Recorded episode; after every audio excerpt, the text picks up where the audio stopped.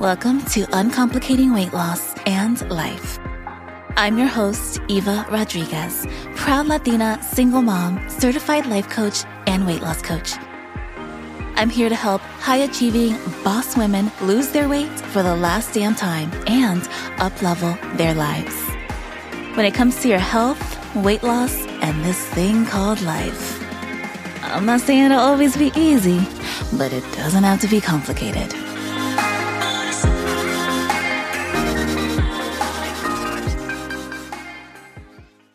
In today's episode, I'm going to walk you through my six step process for creating New Year's resolutions. Now, this can apply to any goals at any time of the year. So it doesn't matter if you're listening to this episode in real time or in June. This will all still be very relevant. I know that New Year's resolutions often get a bad rap because for a lot of us, We've either come up with the same resolutions over and over again and failed at them every year for the past decade or two or three. and it's caused us to feel burned out or just disillusioned with the idea of setting resolutions. So, if every new year for the past five to 10 years, you've resolved to finally start working out every day or finally start waking up at 5 a.m. or finally start reading a new book every month and you haven't been able to stick to it past the annual Quitters Day, which is, I think, what the second or third Friday of January. It makes a lot of sense if you want to avoid hopping on the New Year's resolution wagon. Here's the thing that I want to start with. A lot of the goals and resolutions that we try to come up with are simply unrealistic. Like saying you're going to wake up at 5 a.m. every day starting in January, but your normal wake up time is 9 a.m. That's going to be hard. If your goals are based on or driven by deprivation, like not drinking ever again, or shame and criticism, like setting a goal to work out every day because you hate your body, you're going to be relying on willpower and motivation, which are limited resources. This is how you set yourself up to fail before you even start. It's important to remember how our brain works. Our brain has a natural tendency to want to keep things safe and comfortable. And that's great for keeping us alive but it's the opposite of change and growth. That's why so many of us try to avoid setting goals and resolutions. Our brain literally does not want to do anything that seems hard or uncomfortable. Your brain wants to stay in the familiar consistency. It likes monotony. And here's the thing. Just because it's familiar and consistent does not mean that it's good for you. Hating your body can be familiar and consistent to your brain. Overeating can be familiar and consistent to your brain. Over drinking can be familiar and consistent to your brain. Binging on cookies can be familiar and consistent to your brain.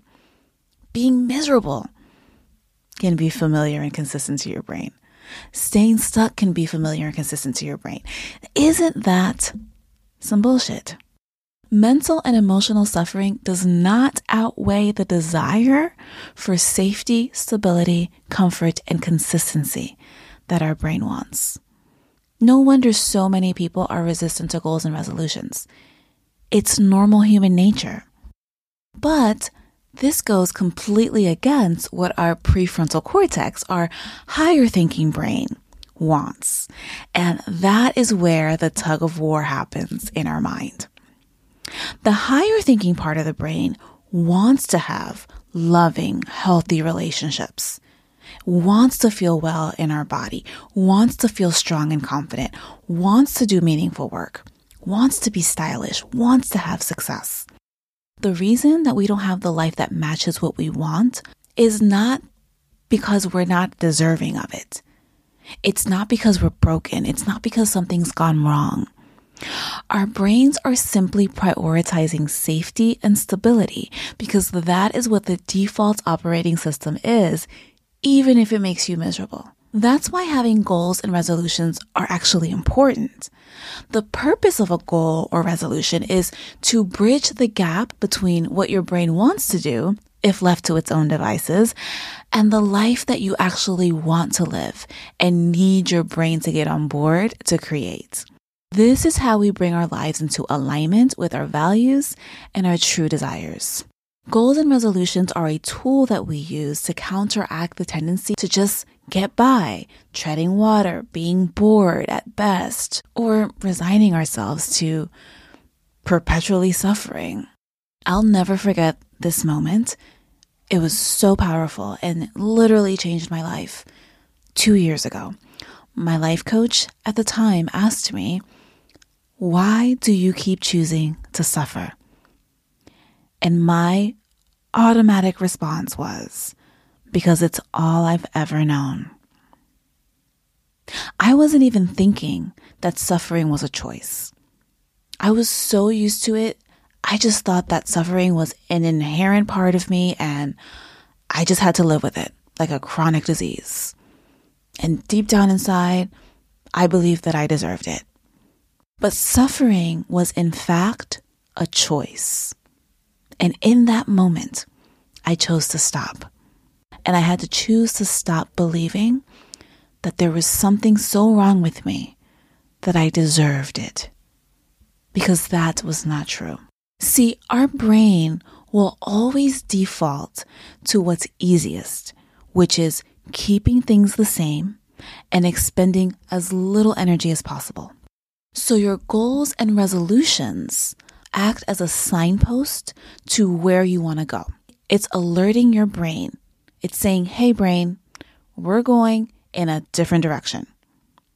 And your brain doesn't want to because change doesn't feel easy and the brain wants easy. So your goals and resolutions help you to operationalize your values so that they can align with who you want to become, with future you. Setting resolutions on December 31st helps for a few reasons.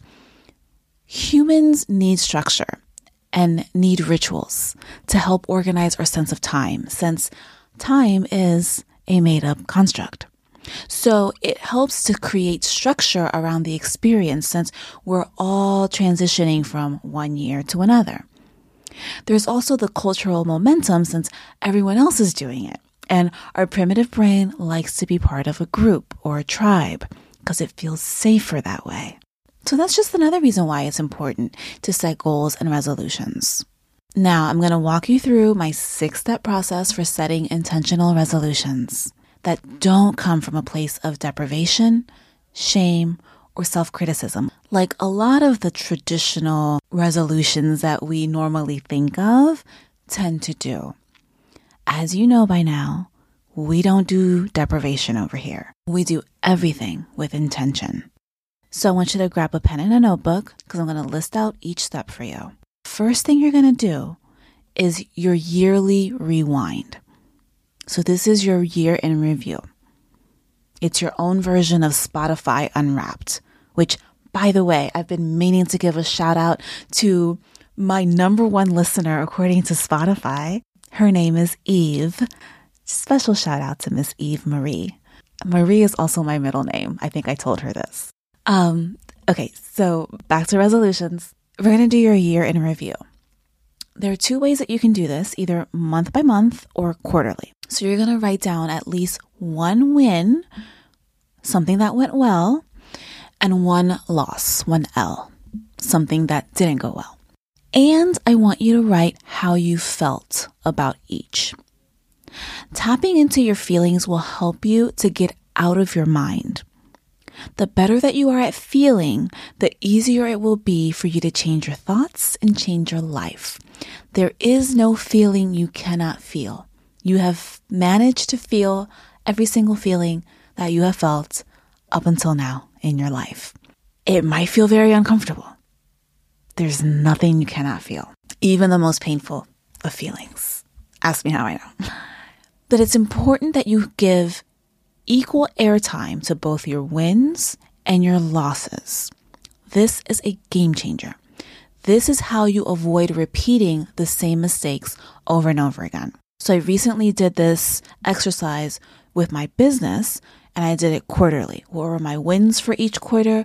What were my losses for each quarter? So that going into the new year, I know what I should not repeat and I know what I need to really double down on. Step number two is the life wheel. You can Google the life wheel and you'll easily find them. If you're a client of mine, it will be in the new portal and we'll work through this together the first week of January. Essentially, the life wheel is going to help you figure out where you are and where you want to be. The main categories, I believe there's usually 10 categories. It's money, health, relationships, career or business, romance, spirituality, personal development, financial, and social. For each category, you're going to rate where you currently are on a scale of 1 to 10, 10 being exactly where you want to be, and 1 being you need a lot of help in this category. So, for example, on a scale of 1 to 10, where are you in your health? Let's say you rated a 5. Now you're going to write down what would make it a 10. If your health was a 10 out of 10, what would that look like? What is the main thought you would think about your health if you were rating it a 10 out of 10? What feeling would you feel when you thought that? And then what actions would you take or not take from that feeling? This is exactly how you're going to start formulating your goals. Let me give you an example. Let's say with the health one. Say you rate your health a 5 out of 10. What would make it a 10 would be losing 15 pounds without having to follow a strict diet, having more energy throughout the day, not being compelled to eat when you're bored or stressed, and being comfortable wearing a bikini for your vacation in July when you're going to go to Jamaica with your partner. Now, what is the main thought you would need to think? The main thought would be something like, I have all the tools and support I need to lose 15 pounds. Now, what feeling does that thought create for you? Let's say confidence. What actions do you take or not take from the feeling of confidence? So, say, for example, when I'm feeling confident in the thought that I have all the tools and support I need to lose 15 pounds, what I do is I follow the plan that I've set. I reach out for help when I need it. I drink enough water every day. I don't snack in between meals. I practice flexible intermittent fasting. I don't eat foods that make me feel bad. I don't skip my workouts that I've committed to doing even when I don't want to wake up in the morning, even when I'm tired, even when I'm having a bad day. And it just goes on from there. You just list all the actions. You're going to do this for each of the 10 categories, unless you're at a 10 out of 10 for it. For example, you might be a 10 out of 10 in your relationships or in your spirituality or your finances. And that just means those categories are not relevant for your resolutions. You can always replace them with different categories. Step three, identifying your core values. This step is important because we want to anchor our resolutions to our core values. By identifying our core values, we can begin to design a life that is in better alignment with who we want to be. Your values are for you, and you are the only one who can identify your values. No one else can, and no one else should. So you're going to pick between three to five for example, some of my values are authenticity, beauty, excellence, integrity, and resourcefulness. And for each of these, write down three actions that define what it would mean for you to live these values. And then I want you to write down one current behavior of yours that does not reflect each of your top three to five values. Let's say one of your values um, is optimism. You value optimism, but you tend to worry a lot about the future. Well, there's a misalignment there.